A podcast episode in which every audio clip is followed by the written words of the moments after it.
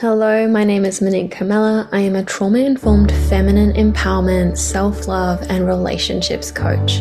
I created the Good Girl Unleashed podcast as a way to support you on your journey to liberating yourself from limiting beliefs, trauma, suppression, so that we can all come home and live authentically and unapologetically. I support my clients and my community with resolving trauma, releasing suppressed emotions in a safe, supportive way that allows them to reconnect to their authentic self and create a deeply fulfilling life and rich, nourishing relationships. I'm so grateful that you're here. Let's dive into today's episode. So, I'm excited to have this conversation today. So, thank you for joining me again. Um, I'm here with Amberlee Rose. And I really want to dive into this really potent topic around how past experiences shape our current experience, how past experiences can really block our pleasure, our orgasm, really uh, shut us down sexually and from our bodies. Um, and then actually, what can we do about that to shift that and be more in our pleasure, more in our sensuality and connecting with ourselves? Um, and I feel like a really big part of this is something I've had to learn on my own journey is that it really does start with you. And so often we're kind of thinking about sexuality with a partner and we want maybe more pleasure or intimacy or connection with our partner. And we're maybe not fully addressing that we need that within ourselves first and foremost. And that's really for me, what I find actually impacts the relationship the greatest when I've done that inner work for myself and I've had that deeper connection with myself, that trust inside myself, it's rippled out and that's all come into and weaved into my relationship and drastically changed um, that relationship with my partner and really all relationships, but definitely with my partner where we've had these really incredible sexual experiences that are really deeply connected rather than just like having these ecstatic sexual orgasmic experiences. It's like really rooted in deep connection, deep love. Um, there's a lot of healing that happens there. So yeah, I'm super excited to have you back and dive into this. oh, thank you. And I'm so excited to be here again. Thank you for inviting me. Mm, you're welcome.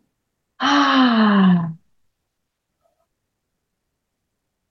And I just actually want to invite for a moment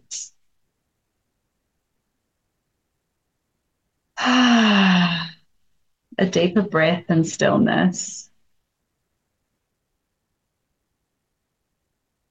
If that's available for you, Monique, if that's available for anybody listening. Um,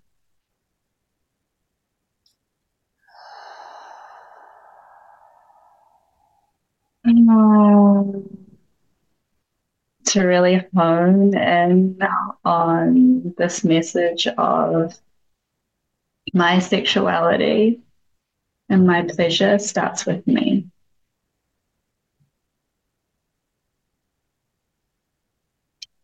Oh.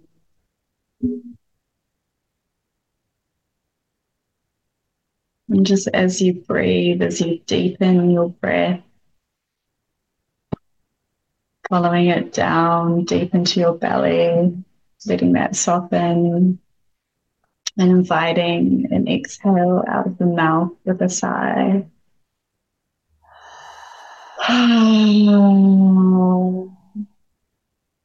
Just noticing what upwells in your body in your sensation, in your experience when you feel into my sexuality. My pleasure starts with me.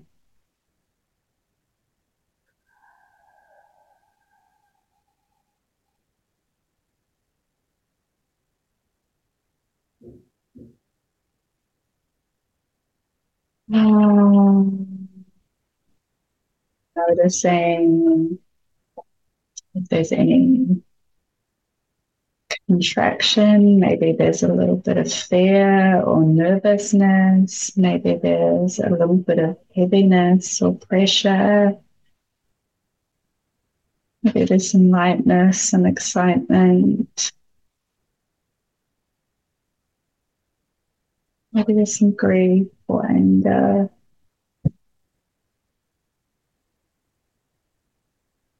Oh.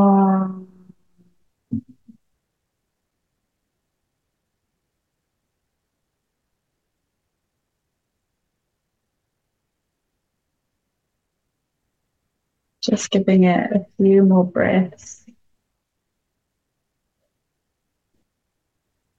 Just notice and observe and be with what comes up for you. I mean, my sexuality, my pleasure starts with me.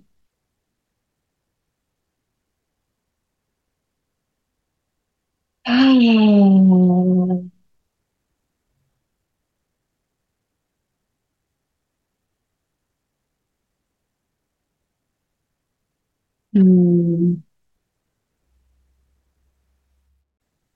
There's another invitation here to either leave your eyes closed or open them and carry on listening as you were before. Or maybe just leaving your eyes closed to kind of be able to tune in more easily to see what comes up. Um, what unravels, what unfolds in your body as we continue through this conversation. And, and maybe it even seems a little bit strange for me to enter and begin the conversation like that. But it just feels so important to bring it back to being able to experience pleasure involves you actually being able to be present in your experience, um, which requires a little bit of dropping in. And in order to do what we call the inner work, um, to open up the body to actually begin to unravel the conditioning or um, all of the pieces that create the blueprint of our experience in the nervous system for how we experience sexuality, for how we experience pleasure. All of those pieces actually require us to be able to turn in, for us to be able to witness ourselves, to be able to witness the sensations and the vibrations and the feelings and the memories that sort of bubble bubble up in the body when we actually want to connect with that. Um, so not only are we having a conversation uh, together about this, we're also having a conversation with our own body um, and our own experience. Um, so yeah, I guess I felt like it was essential in that moment to call that in and call us down and in as well in that process. Mm. but I'm curious if there's anything that came up for you in that moment, Monique, that felt really important. Mm. Yeah, I felt like because I know we're having a bit of a chat prior to starting the call. Mm. There was just so much like energy and bubbling and like, excitement, mm. and like, oh, there's so much goodness that um, we want to dive into today. It was actually really good to bring it back into the body and just slow it all down, mm. especially when we're talking about this topic, um, especially when it's relating to sexuality and pleasure. Just like you said, we need to be present, we need to be in our body, and there's this element of just slowing down because mm. so many of mm. us are just go, go, go, go, go. And so busy and in the mind, and have all these thoughts and ideas and stories and it's really challenging to be in the body. Um, so for me, it just felt really grounding and really centering and essential for all things, mm. not just sexuality and pleasure, but even like having these conversations, even like whatever we do in life in order to be anchored like in our truth, in our center, in alignment, in joy, we need to actually be present rather than kind of here or there or everywhere else but here and mm. uh, living in the mind rather than the body. So, yeah, I found it really just calling back my energy and coming back into my own center. Mm. Beautiful.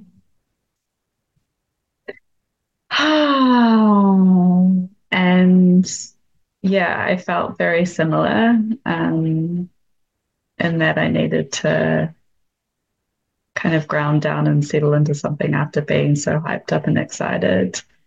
And then I felt this real tenderness. and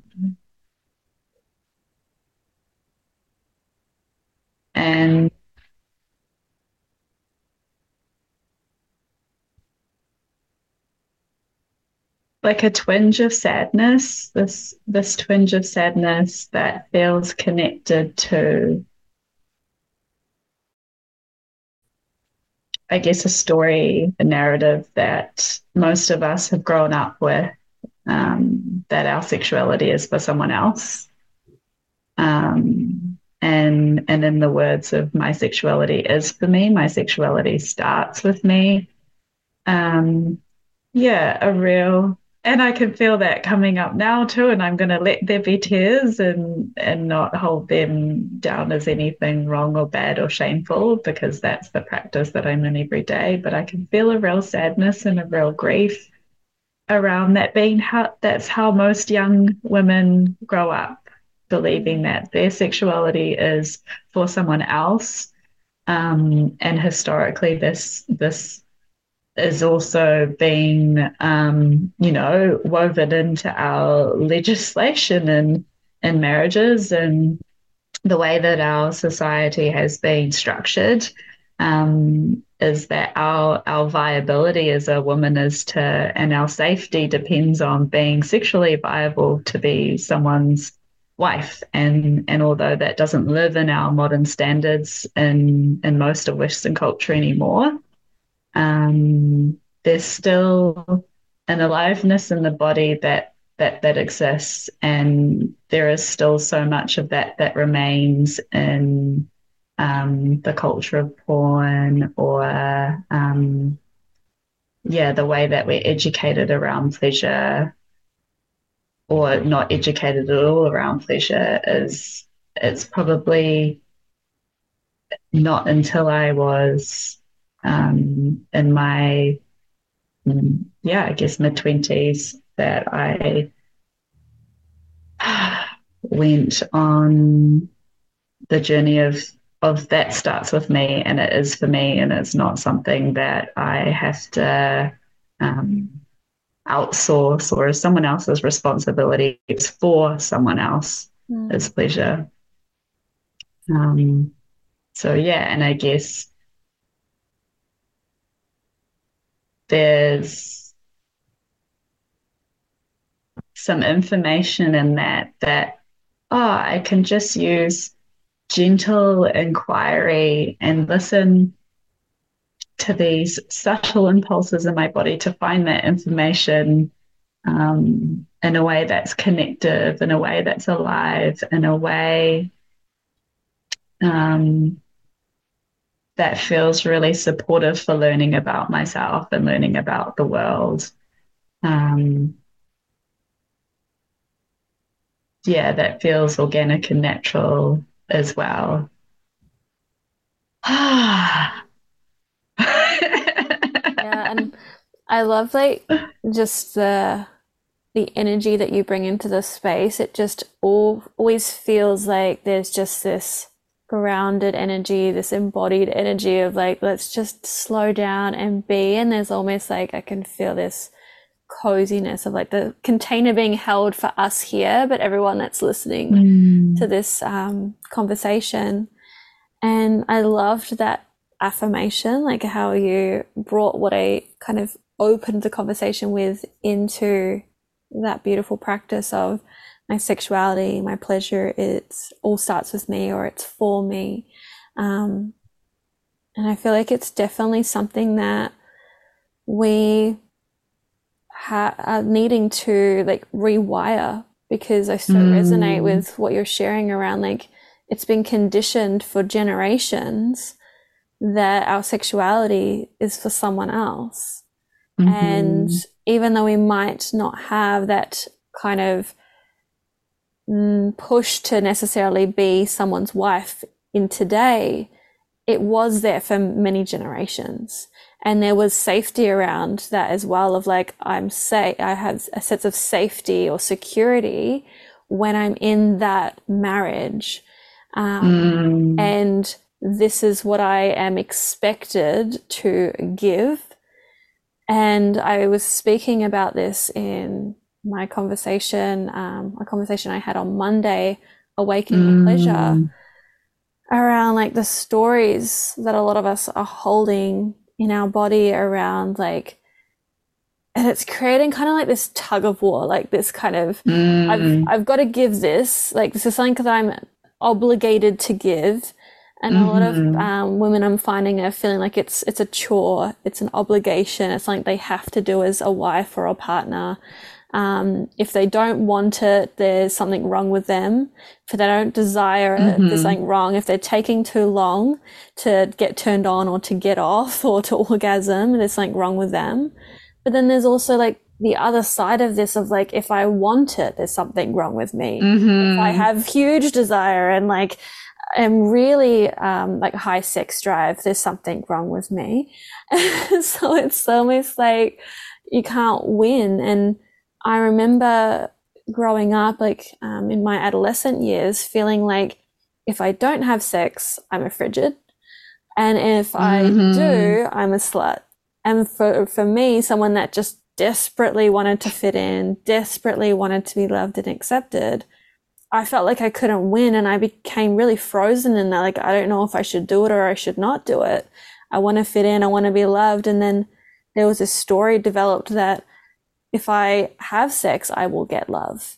If I give mm. the man the, like, that saying, men only want one thing. If I give the man what he wants, I'll get what I want. mm-hmm. And so there's just like, it feels like such a matrix of layers of like this story and that story. And they're all kind of like battling each other. And it, for me, it created a lot of freeze in my body, a lot of stuckness, yeah. a lot of disconnection, a lot of numbness. And it got to the point where I was like, like it actually started um, prior to actually becoming sexually active. I wanted nothing to do with this thing. It was just terrifying. And there's a lot of fear. Like, I remember the only sex education class I had was like, here's some condoms, use them. Otherwise, all these terrible things will happen. yeah. um, so it kind of started with freeze of, I don't want this. Plus of all, all the generational sexual trauma that was in my line of family of like, sex is bad. Like that it's bad things happens. Like this is not a, a good thing.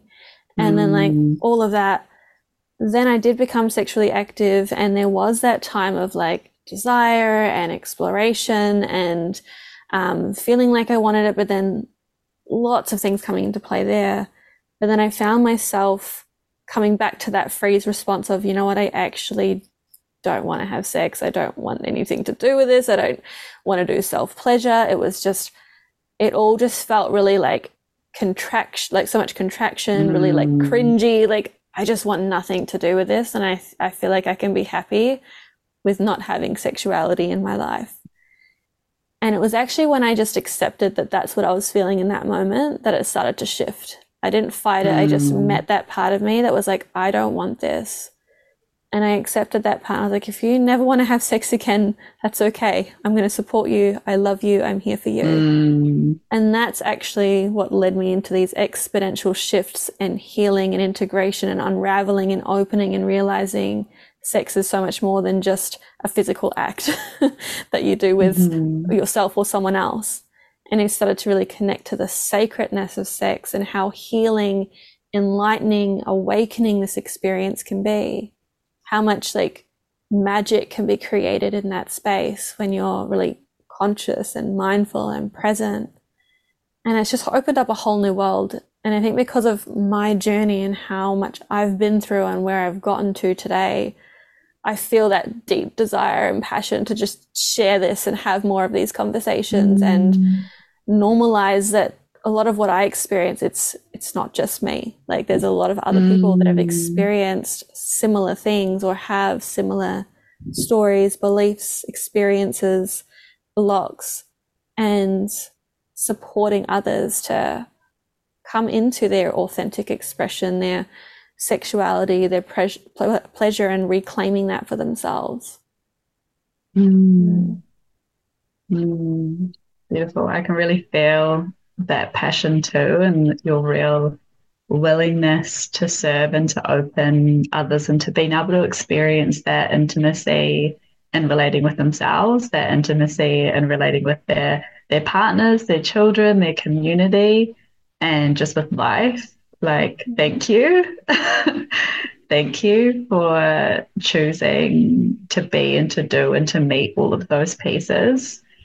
And and there were two things that I just felt like such a strong yes to and and what you just shared and that was around you know it,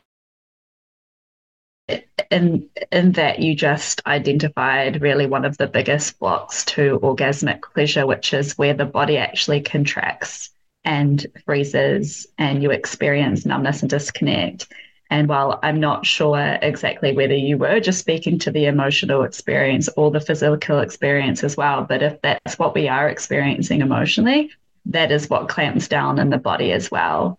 And it's it's in order for us to feel open and to experience pleasure, there is a lot of it's not possible if we're clamping down and and tensing, embracing for impact. It's just not possible. So there's your first like physical roadblock and what those things tend to um, like develop into um, uh, chronic pain conditions, um, you know, in the pelvic area or other areas of the body, that then the body kind of develops its own system to keep um, sex out. So we don't have to keep saying it, it just goes into total shutdown. Um, and the other beautiful thing that I really wanted to just highlight again as well was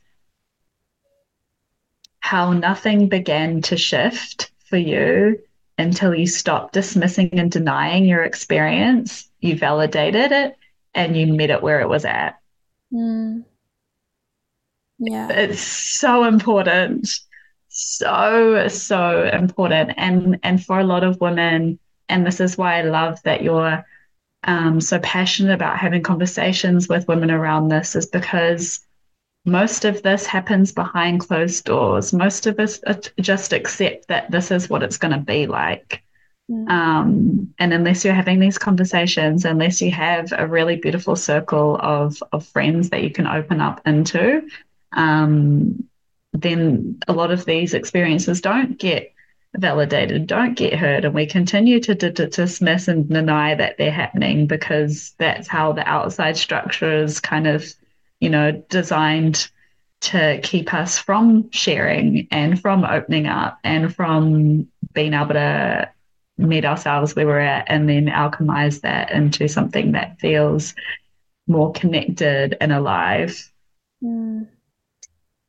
Mm. Yeah. And yeah, definitely was like in in regards to the contraction, definitely a lot of physical contraction. Like I could feel mm the intensity of the tension in my body mm-hmm. and my body like pretty much screaming no and me not listening mm-hmm. for many many years mm-hmm. and just mm-hmm. doing what maybe I thought that I wanted or that I thought that I should be doing or like forcing something that I felt was the right way. So there was a time where I felt like I had to be or I should be more sexual and it's mm. like when I mm. initially became sexually active, it was really mainly out of peer pressure, not because anyone was necessarily forcing me or telling me I should, but it was more around that other people were doing it and talking about it and then starting to ask, like, well, have you done it? When are you going to do it? Like that kind of like pressure of, oh, like, it must be time. Mm. Like I must meant to be doing this now. Other people are doing it. And I remember for me, I just I couldn't relax my body. Um, and mm. I had a, a boyfriend at the time, and we had started like exploring but where it, when it came to actually like intercourse it was like my body was like a full no. It had like so much panic and fear. Mm. And i could just feel everything in me tighten and tense and it was like doors are shut doors are shut. And then there's me still like trying to like push through the barricades. And like it just wouldn't happen and i remember being so upset and feeling like there's something seriously wrong with me and ended up like going to the the GP with my mum and getting prescribed Valium at like 16 to wow. help my body relax. And the Valium didn't even work. and I'm like, oh my gosh, that was the solution. The, wow. at that time was like, here's a pill so you can have sex at 16 when obviously your body is saying you're not ready. yeah. And I think that probably is still the main solution, mainstream GP avenue. But oh, that seems insane now, doesn't it? Yeah, especially like with all that I have learned along my journey, I'm like, oh my God, that that's what I was given. Like there was not even the invitation to have a conversation and not that I would necessarily be maybe would have been able to at that time. I was mm. very um, shut down in expressing and talking about these things. But I don't even remember it even really being an option. Like I remember how much discomfort I even had, like talking to my mum about my situation. Um, mm. And then, yeah, when I finally did kind of, I, it was actually with my next boyfriend where I was like, actually, I love this one. I want to, I want to do it with like with this one. I actually feel that readiness but there was still so much contraction in my body and I didn't know how to relax my body. And for the entire year that we were together, it just it hurt every time. Mm. And so it was quite a fascinating journey like even now to reflect on like those pieces of what led me to here. Um it's quite fascinating as well because when that relationship broke down, and there was this heartbreak and i was like oh well my fairy tale has crashed and burned because i was like mm. one person i had like i guess the conditioning of you meet your one person you get married you have your kids you got one person for life and then the fairy tale like just went crashing and burning and i was like oh my god it's over and went into complete like shutdown emotionally but in that i mm. opened up sexually and mm. was like, well, fuck mm. it then. Like it's all a scam or all a sham or whatever. and then I was like having what I thought at the time was great sex. And I had a lot of desire, a lot of like, um, like a high sex drive, mm. but it was mm. from running from my feelings. So it's like yeah. sometimes shut down can block us from feeling like any pleasure and just be so contracted and be in pain. And then other times it's like shut down can lead us to going the opposite way and being like really high sex drive. So I mm. found that really fascinating, just seeing how things unfold from those past experiences. Yeah. And that's why it's so important. Um, I just love that you brought that up and that was the way that that pendulum kind of swung yeah is um it's actually kind of a real uh ick that I have with a lot of sexuality and sexuality work um is is some of it can feel really be disconnected from the heart. And and that's what happens when we when we shut down the heart and then we just open our sex. But um you know, I don't know if if you specifically um, experienced kind of I guess in a way, like you said, you, you thought it was great sex. To me, those times that I've opened my sex without my heart, um, they've been super like erotically charged but soulless. Like mm. it's what I what I feel yeah. into is soulless sex which is actually really deeply unfulfilling. Yeah. Um, and and is not very embodied at all because not all of me is online in that process. Not all of me is deeply landed and connected in my body. Not all of me is deeply landed and connected to the other person that I'm that I'm experiencing that with. Um, and certainly I'm not present. Yeah.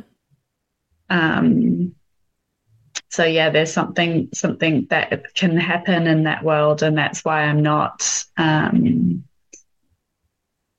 I guess in the work that I do with clients, I'm not all about just turning turning on the pleasure center and just turning on to sex and and sexuality. It's actually about your whole whole body embodied and present and alive, connected to the heart and connected to the womb. So yeah, yeah what a beautiful journey that was to yeah. feel those two um, extremes, I suppose. Yeah.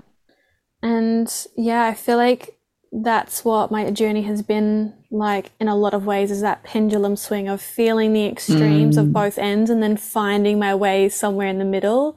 Um, and not necessarily just like, okay, I'm at balance, I'm going to stay here now. It's more like still flowing and dancing and having these different experiences. Um, but yeah, I so resonate with that. And a, a, lot of my work as well is really anchored, like of connecting mm. to the heart, mm. connecting to all parts of you, embracing all parts. And women having like the positive pole being their heart, how can you not address mm. the heart space? And I have found that the heart is really the gateway to my deepest pleasure and deepest connection.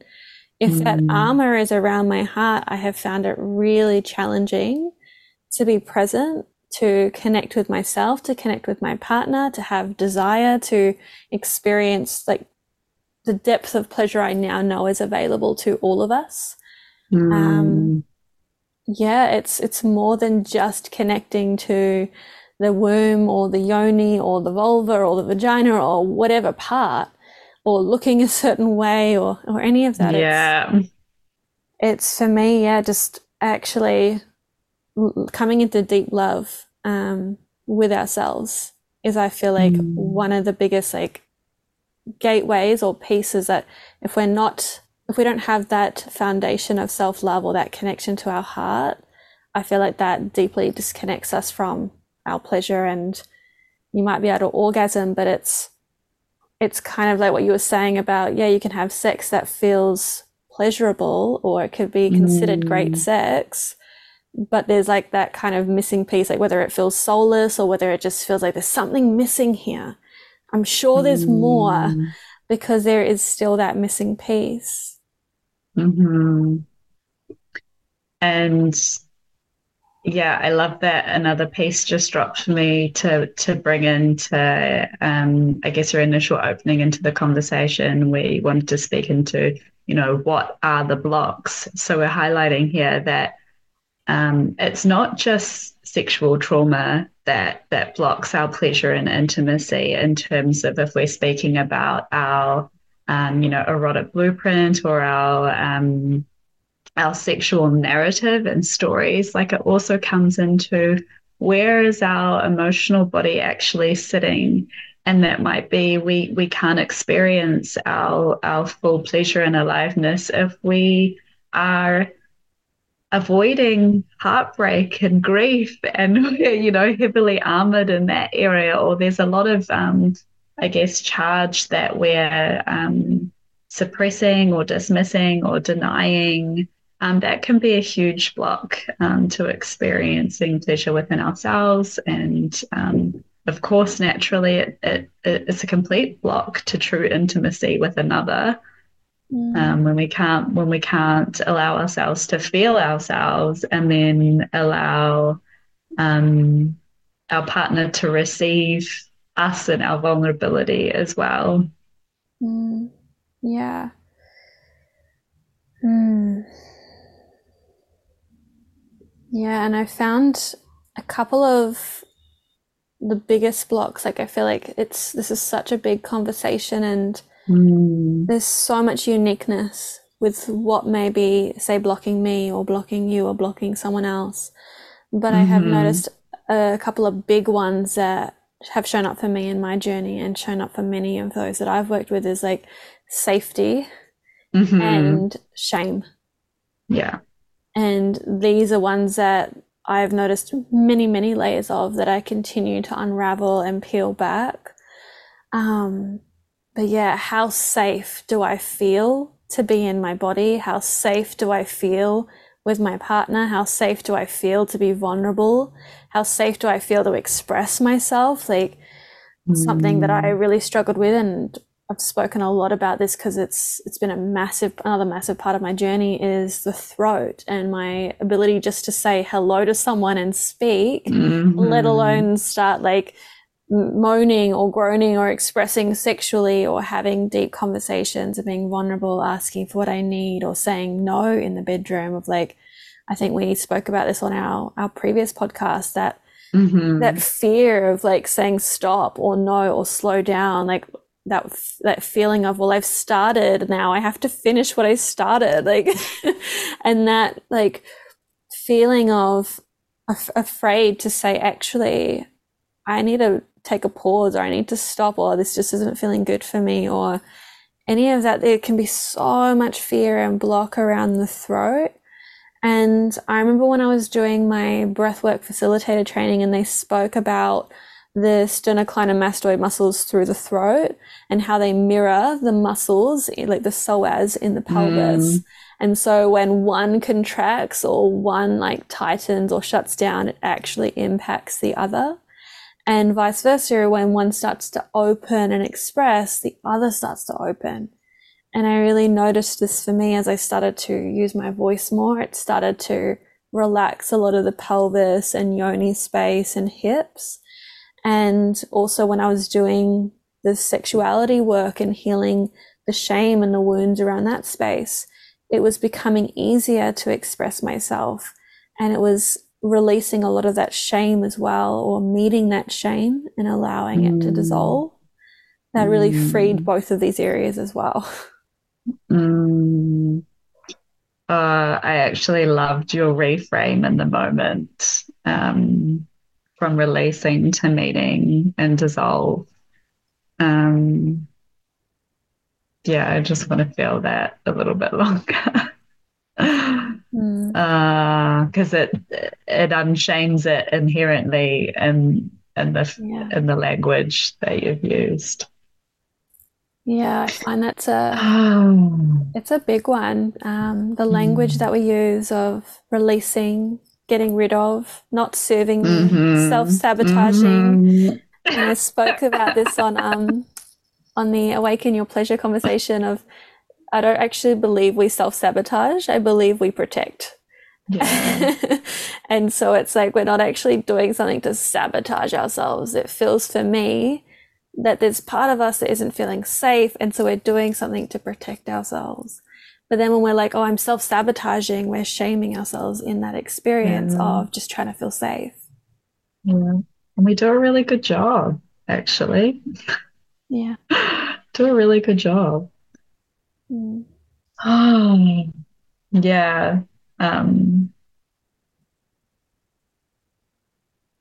yeah, I also wanted to share around um, yeah, there being a connection between the fascia. The fascia connects between the throat and and the pelvis as well. So whenever you're working in one space, it makes a huge difference to the other. And toning, toning is so important. Um, you know, the vagus nerve runs from you know down down the spine meets the yeah. cervix and and toning using your voice sounding um, yeah, actually relaxes the body mm. um, and speaks to the nervous system and tells it that it's safe. Um, so yeah, hearing, hearing and feeling the vibration of your own voice is incredibly um, medicinal.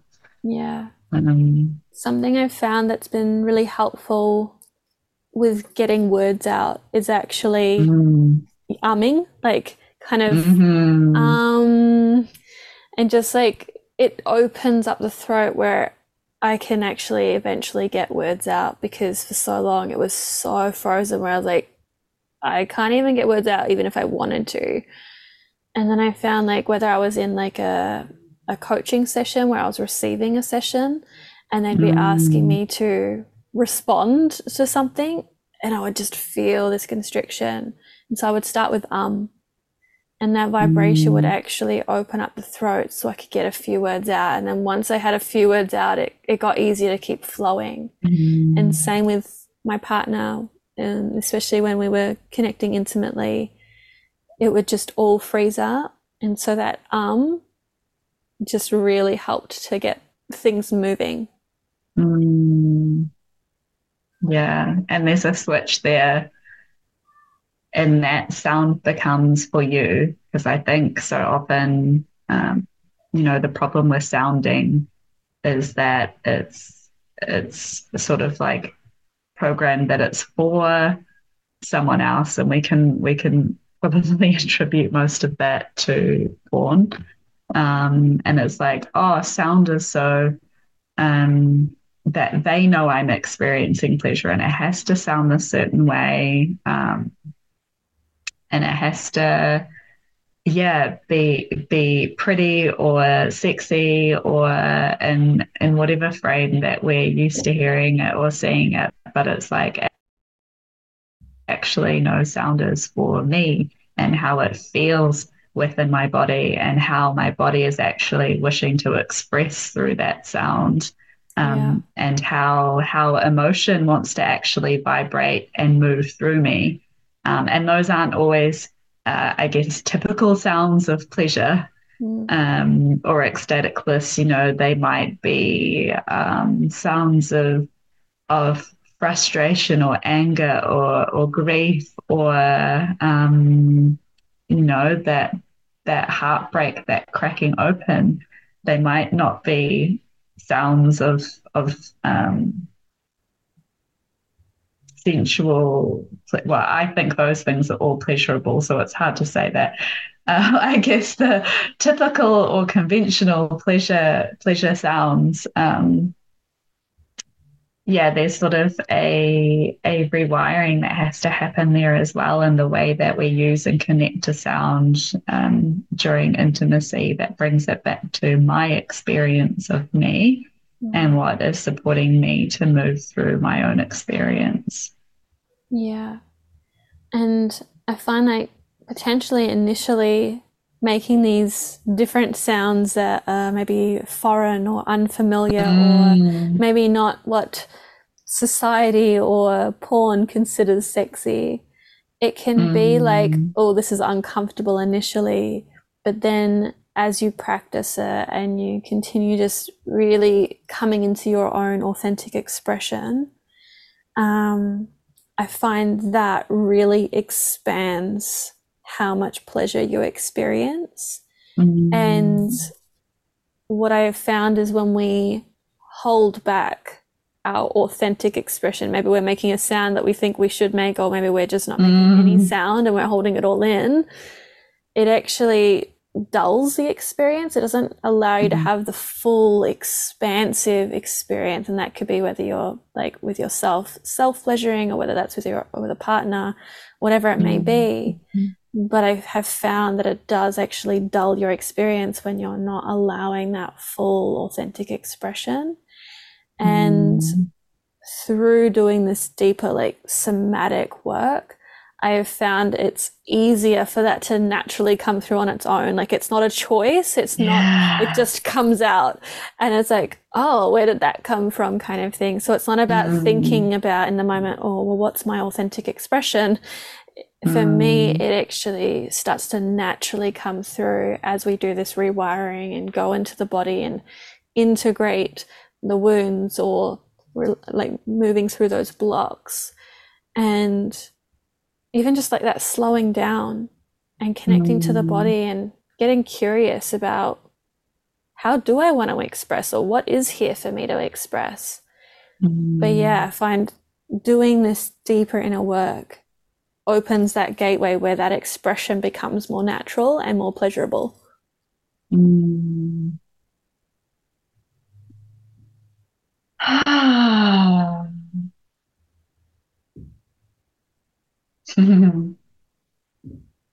I'm just feeling into my body at the moment and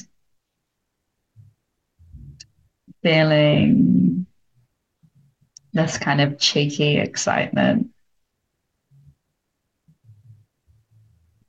because I can feel. ah, it's so beautiful. I love it. Um,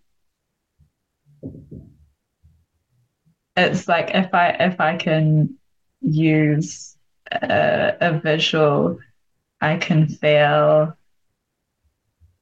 this untamed, unkept, uh, raw, naked, primal woman kind of just like creeping forwards, like waiting for opportunity to kind of jump into this space. Yeah, pounce. and yeah, yeah, it's so it's so fun to feel it in that way of like I'm just dying to be like, well, yeah, like wildness is is um the antidote of performing. Mm. And I can feel it's so nice not wanting to um I guess mentally or logically bring her into the space.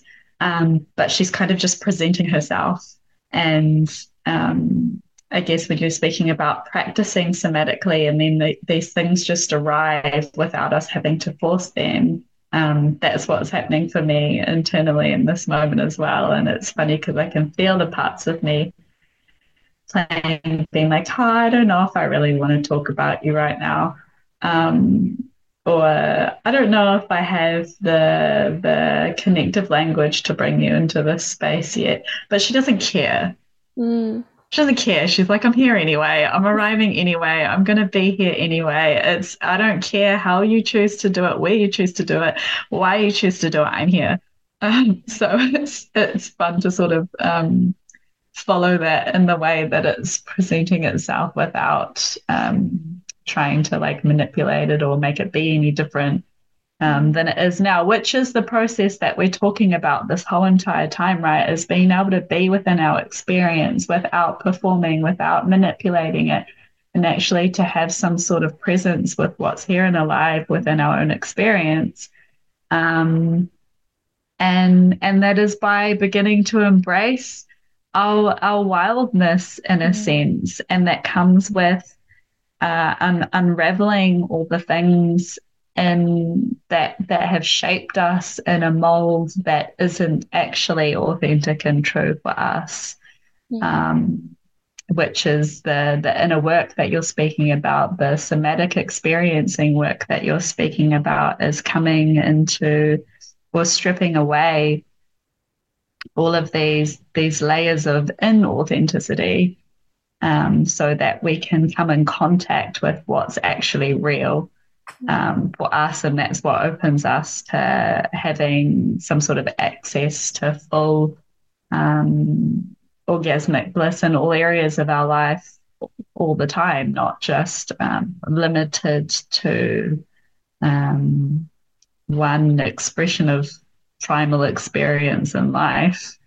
Um, which is yeah such a lie that it that it should only be accessible in that moment yeah um but yeah, I guess then I'm I'm curious what have have been the moments in your life where you've really felt I know the voice is one one medium or modality or one doorway in um, to you uh, I guess beginning to invite um, and liberate your own inner wild Mm. Um, I'm I'm perhaps curious about what other doorways or avenues has she kind of, yeah, like pounced or crept in or, or um, showed up and not walked away.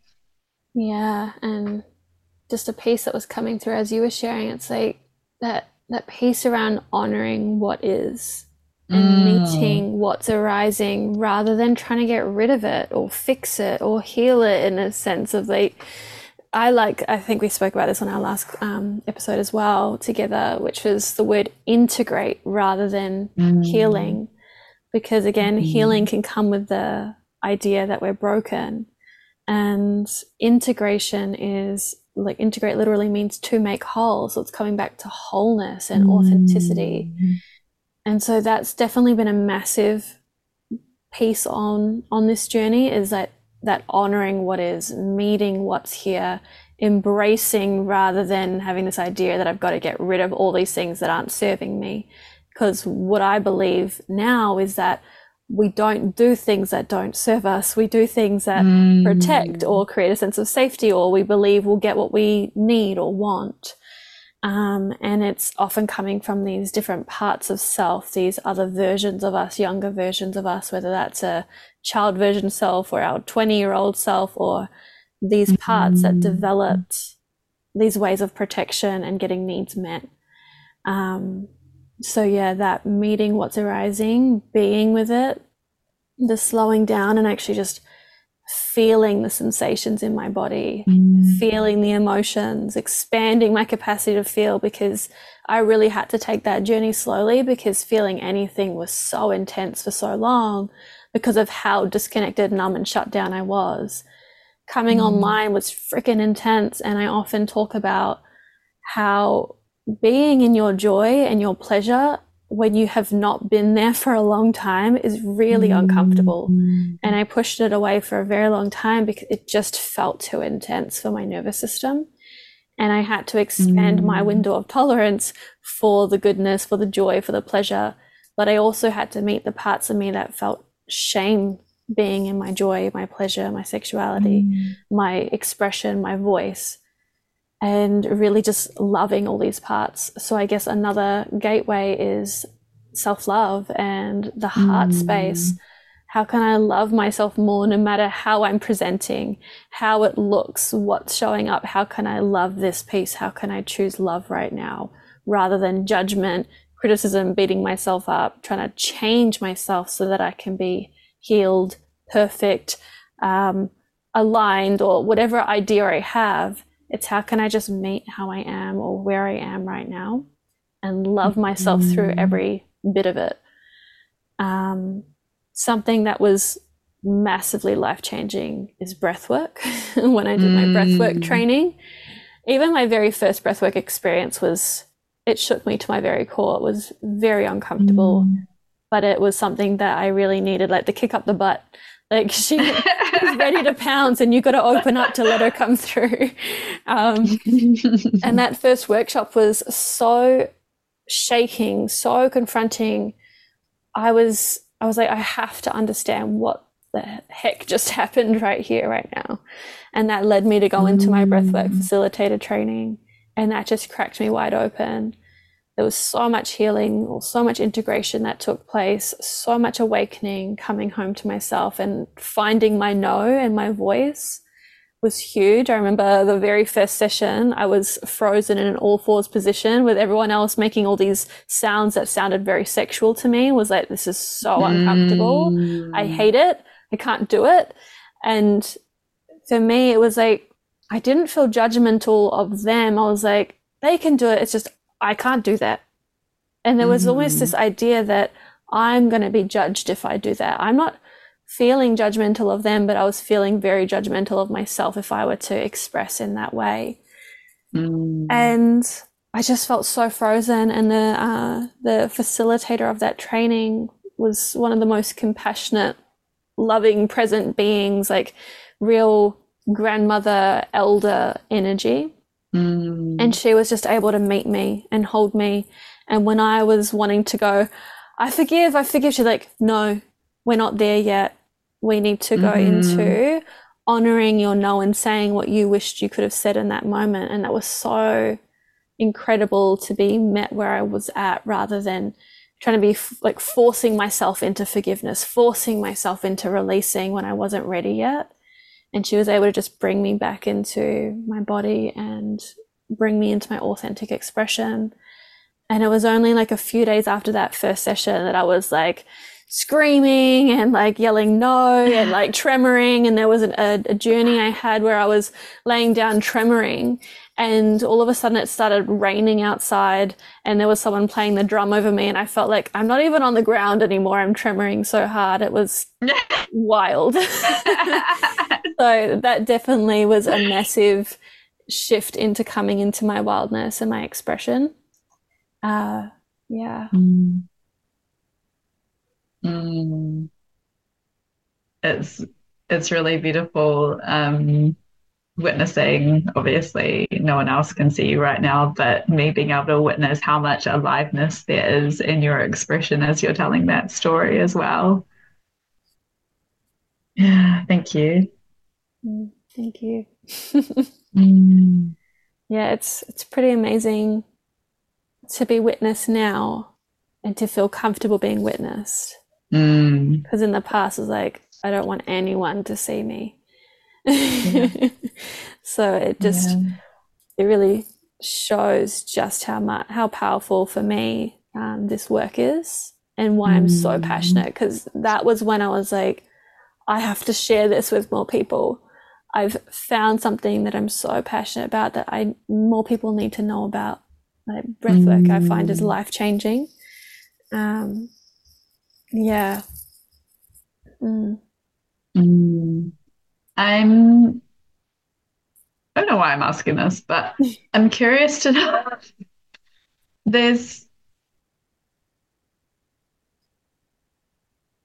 I guess, um, like I know a lot of those breathwork practices are quite like cathartic in nature, but I'm curious if there's um, a way that you work with breath work in in your current practices um, that brings in that sort of um, softer, slower, um, more gentle meeting of that capacity because Yeah. um, you know, like that was something that feels really, really, really potent and important because I feel like a lot of people aren't at the stage where that's what's actually available to them. And when you're speaking to, you know, your window of tolerance and you're and you're and you're really speaking to sometimes it's even people have been in stuck in a certain state for so long that they actually no longer have a point of reference Mm. for for joy or for pleasure and and going into anything um yeah that is lifting you into something more sympathetic um and cathartic is um is so out of their realm of availability if if that makes sense. Um and I'm curious now that I've I've seen you being weaving in all of this um, somatic tantric practices, whether there's something softer there that you um, Yeah. have worked in with yourself, or maybe you're working with clients or in your courses or anything. Yeah, I have actually found that that's more of what I work with now is Mm. more of the gentle breath work where it's really more about staying anchored like in your body Mm. with your sensation in your experience. I have found that the definitely more cathartic breath work can really just shoot you out of your window and especially if we have been Mhm. frozen or stuck for so long, it can be sometimes a bit too much. I found with the Mm. breathwork facilitated training I did, the intention was always to be more of like a gentle to medium pace of breath and to really Mm. move slowly and allow the body to move rather than you moving your body or you just making sound for the ma- sake of making sound. It was really Mhm. about tuning into what wants to come through here. And then I found through that gentle unraveling process, that's what actually opened the body up to more of those cathartic experiences. But they were more anchored in presence when you got there because it wasn't like you're rushing or forcing yourself to get there. But I've definitely found since moving more into like sacred sexuality, conscious relationship work, uh, tantric practices, it's been more of like slower pace of breath. It's weaving in other practices with the breath.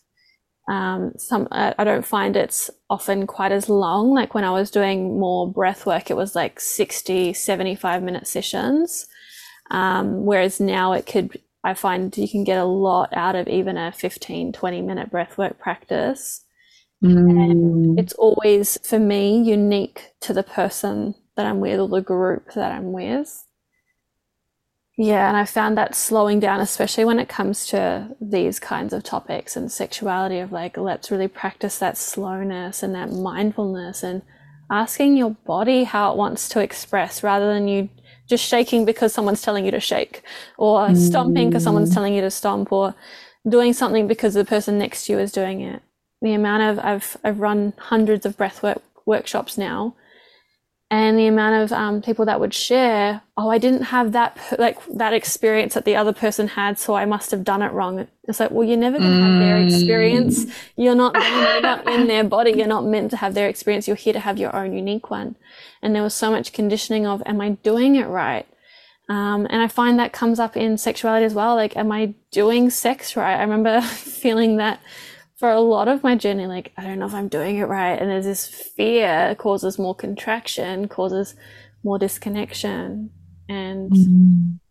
yeah, I remember um, I wrote, I wrote a blog post and I did an episode about it of like, am I doing it right? Because we're constantly mm. just trying to do it right. And I don't know if there's actually a right way. And it's more about the exploration of what you're experiencing.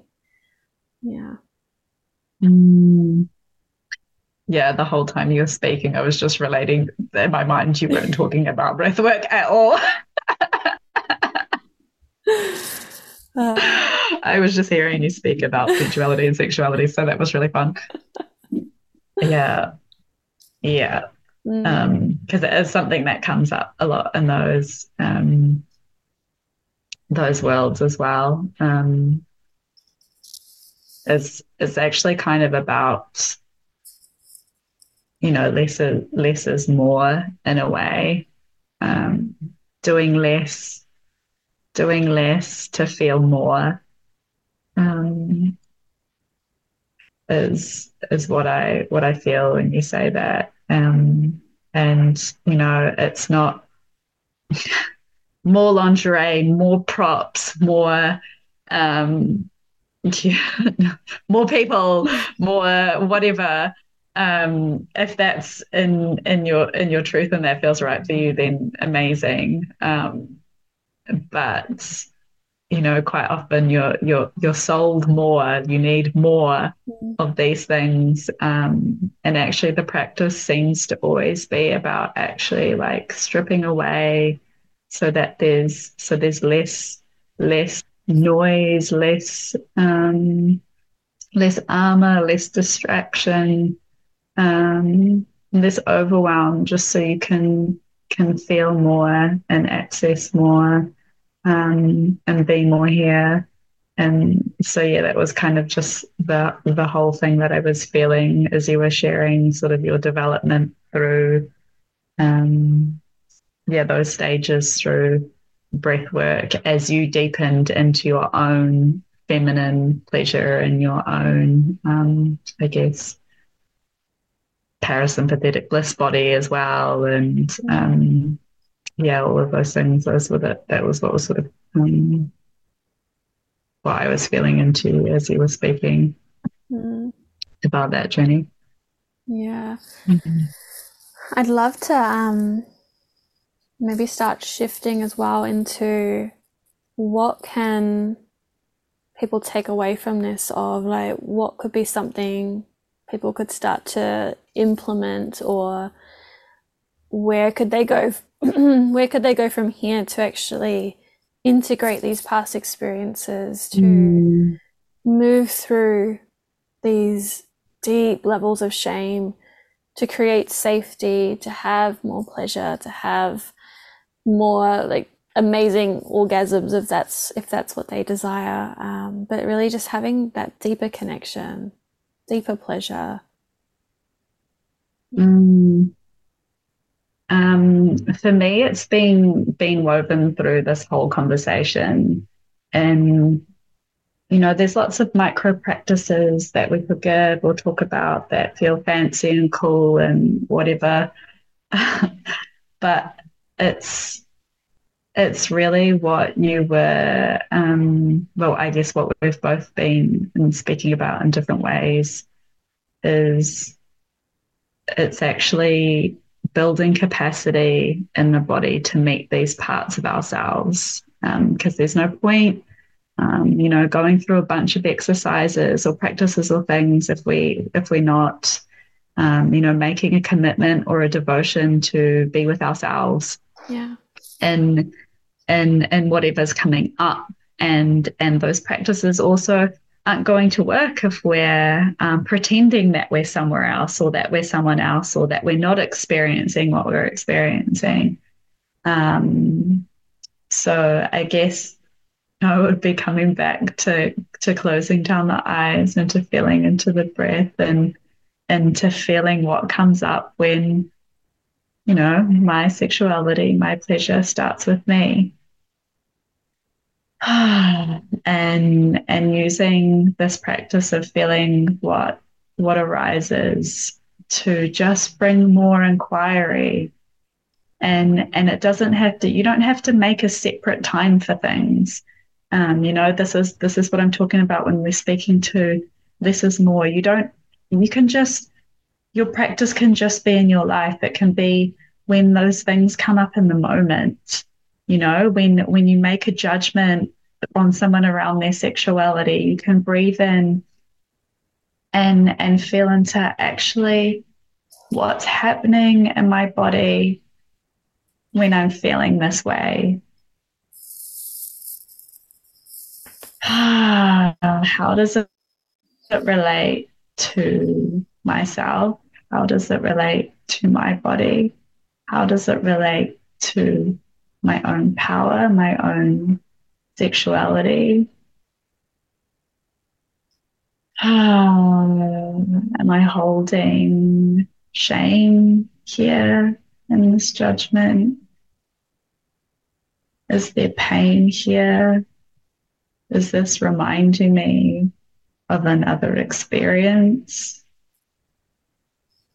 Can I feel some clamping or shutdown or tension in my body in this?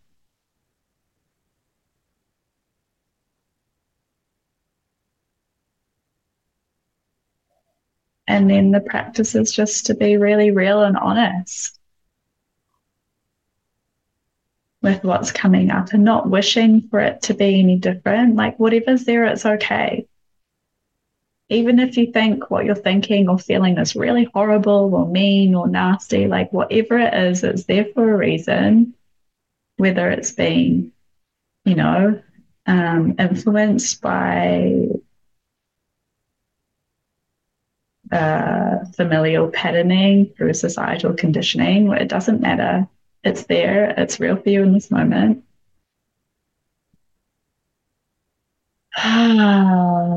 you just meet it with the breath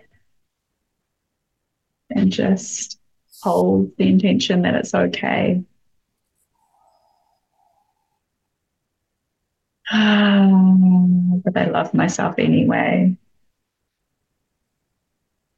And there's not even in any way because there's nothing about you that's unlovable. Um, it's just I love myself in this sensation. I love myself in this judgment. I'm devoted to meeting myself in these moments.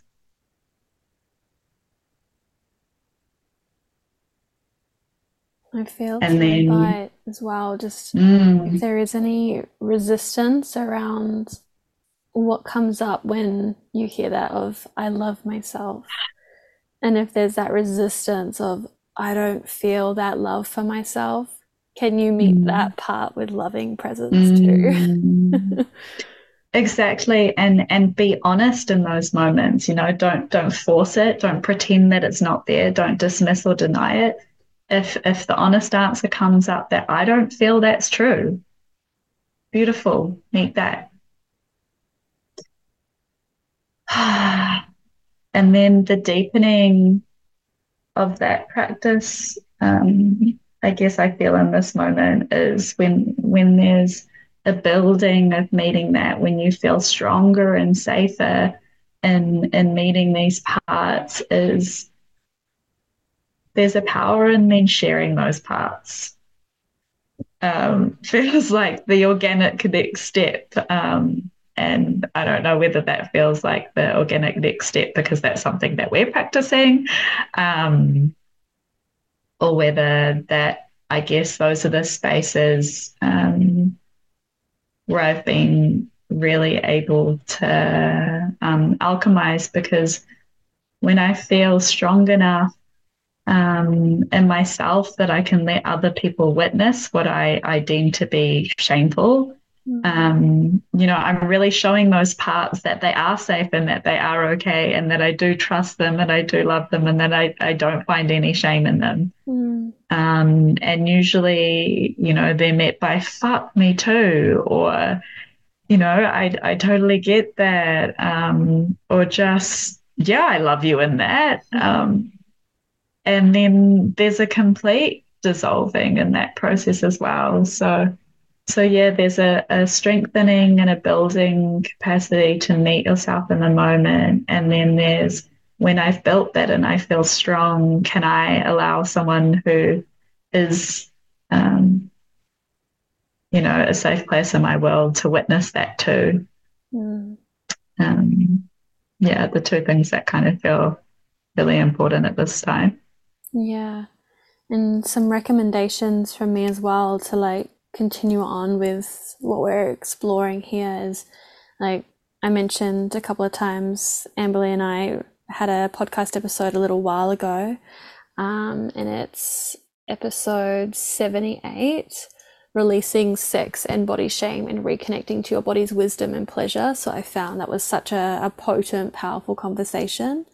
Um, and I also ran a Awaken Your Pleasure conversation um, on Monday, and that's also on the podcast. So you can listen to those two episodes and pick up some more seeds and pieces uh, to help you on your journey. And I've also got a, a, couple of really amazing meditations and practices inside my app, Raw Embodiment, that you can access for free as well. And that's uh, one of them is connecting to your body. One, either, one of them is body love. And then I'm also mm-hmm. going to be adding breast massage practice soon. Um, and that's really about connecting to your heart, connecting to that positive pole in your body, opening that space, de armoring in a gentle, loving way that will help to connect to your pleasure. So that's some other things that can take you that little bit further. And then mm-hmm. the other thing is I'll be running my six week activation journey, Deep Pleasure, soon. So that starts next month on February 15th. And the amazing Amberlee will also be doing a couple of workshops um, in that space as well. I'm curious if you'd like to share maybe a little bit about those workshops. So we have uh, the Wild Woman Embodiment Journey and the Guided Womb Journey. If you wanted to share a little bit about what's involved and how this will be really supportive. Yeah, it's, I love that you mentioned that because I could feel this bursting of like, and shamelessly get into a group space.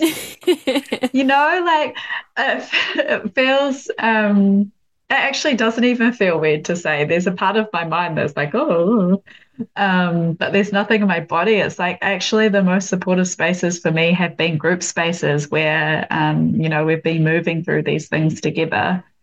Um, and yeah, as far as these, and that would be a beautiful space to to um, I guess deepen your journey and to open into those things in a way that feels safe and supportive, and in a way that offers others to witness and hold a loving witness for you in the moments that you feel like you can't. And um, yeah, that's that's what we what we are for each other in intimacy and relating. Um, but yeah, I'm really, really excited about being able to hold some workshops in that space. And I'm probably most excited about the wild woman, well, the wild woman, wild woman, wild woman, same, same journey. Yeah. Um, is is to be able to really go on a somatic and body journey to actually being able to touch and make contact and meet those places of authenticity so that they can rise up and out through the body rather than the like you were saying before rather than from the mind pushing and dictating how it should sound how it should be because everyone else around me is doing it um so yeah so there's going to be a real invitation there to um, be guided in a journey to really um, yeah have a felt sense of awakening that aspect of you within yourself um, and giving that some real freedom in your body and in your life.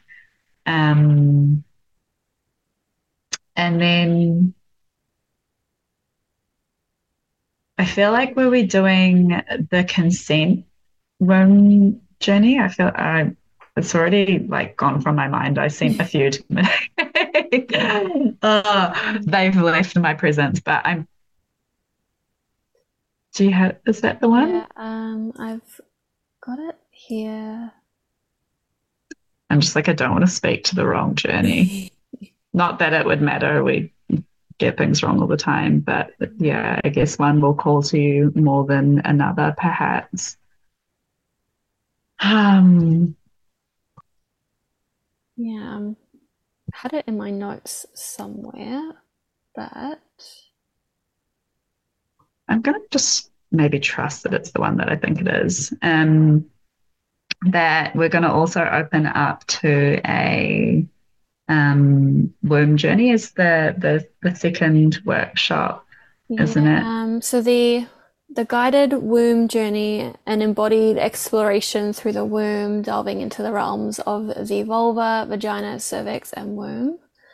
Ah, um, uh, yes. Yeah, and yeah, connecting with the emotional quality and archetype of each gate, receiving any messages and desires expressed by the yoni. I really love that. So, yeah, really, this is where we come into more around like the expression and the subtle messages of the body, the boundaries. Um, because, like we were talking about in this conversation as well, around when we're not honoring our no, or we're not saying actually slow down, or actually not there or not that or like i need to stop now this isn't feeling good for me um, and so that second workshop is more about bringing in that that expression yeah and it's um more feeling into centered and grounded and quite often we don't even ask ourselves for consent to enter yeah. ourselves we don't ask yeah. our own bodies to for for consent and for consent for different types of touch, quite often it's like if you say yes, that means yes to everything. Mm. Um, so so yeah, this particular womb journey is more more focused around what actually comes up at these these different gates entering different points in the body and what they may be a yes or a no to in the moment and then being able to actually somatically um, and emotionally honor um, and see how they may shift or move in those moments and honor those. Um, but but yeah, there's there's different, you know, when we want a full bodied yes, it's because we want all centers online to have a full bodied yes, but quite often we don't actually have a felt experience of what it is for each center to have a yes or a no. Um, so to actually have a space created where we can explore that um, and be able to feel that in relation to yourself will help you to be able to actually explore that and to offer that and to be in integrity with your own body and your experiences with other people as well. Yeah. And so deep pleasure is it's really about going into a lot of what we've spoken about today on a much deeper like somatic embodiment level so there will be conversation but a lot of it's really doing that deeper internal work to shift the sexual narrative to um, move through that those layers of shame, come into deep self love, body love, um, orgasmic reclamation, and just really awakening mm-hmm. our pleasure in such an incredible way. Like I feel like there's not even really words for it. It's more than just it's more than just sexuality, like we spoke about. It's more than just the sex center. It's it's about opening the heart space and feeling safe and being able to trust your body and tune into your emotional body, your inner knowing, your inner wisdom, your inner guidance system. And for me, it's like becoming the magnetic woman that we were always designed to be of like mm. becoming magnetic for what we for more of what we desire and to really access our pleasure to live in our joy but to embrace it all because this doesn't mean that we're just going to be in pleasure and joy all the time. It's really about how do we be with all parts of ourselves and love us ourselves through all of the different things that arise. It's going to be an incredible program. And then one, that's a six week journey. But then straight after that, there's a bonus program included, which is Confidence to Express, which is two weeks, where we delve more into all right, we've done that deeper work around our sexuality and our pleasure. Now let's bring that expression forth, that authentic expression. So yeah, it's going to be an incredible journey, and I'm super excited to have you in the space, Amberlee, mm-hmm. supporting um, this incredible journey for all of us. mm, thank you. Mm, thank you so much. Uh, is there anything else you're feeling to share just before we close up?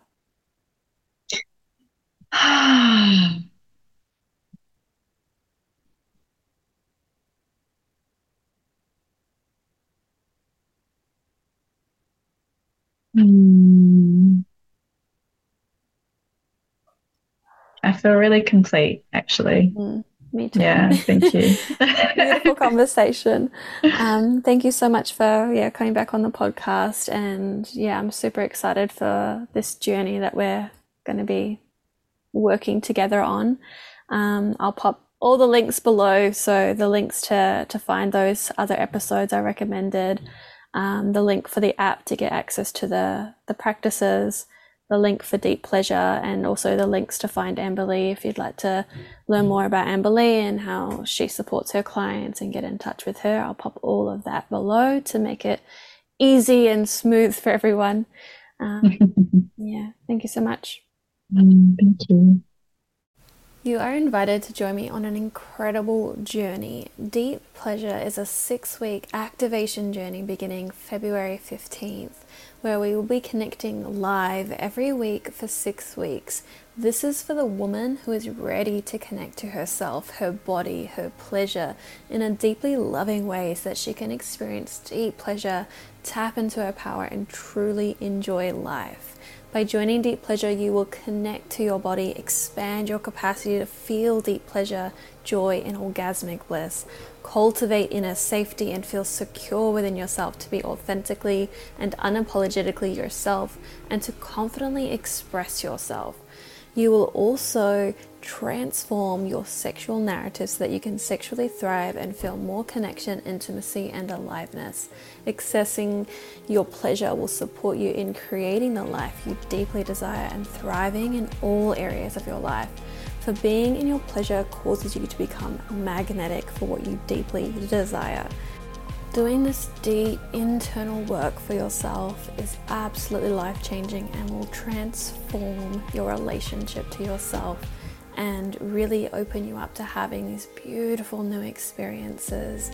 And I can't wait to share this journey with you. If you would like to learn more about Deep Pleasure, my six week activation journey, I have popped the link below in the description. I am so excited to share this journey with you.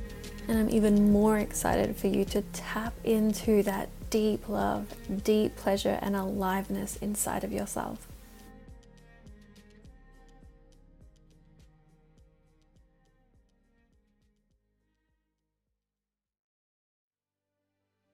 Thank you so much for listening to the Good Girl Unleashed podcast. If you are loving this content, go ahead and subscribe to be notified of upcoming episodes. Please leave a five star review to help me get these powerful teachings and practices to those who need it. If you would like to submit a question or would like to know more about how we can work together, send me an email to info at So much love to you, beautiful human. Until next time.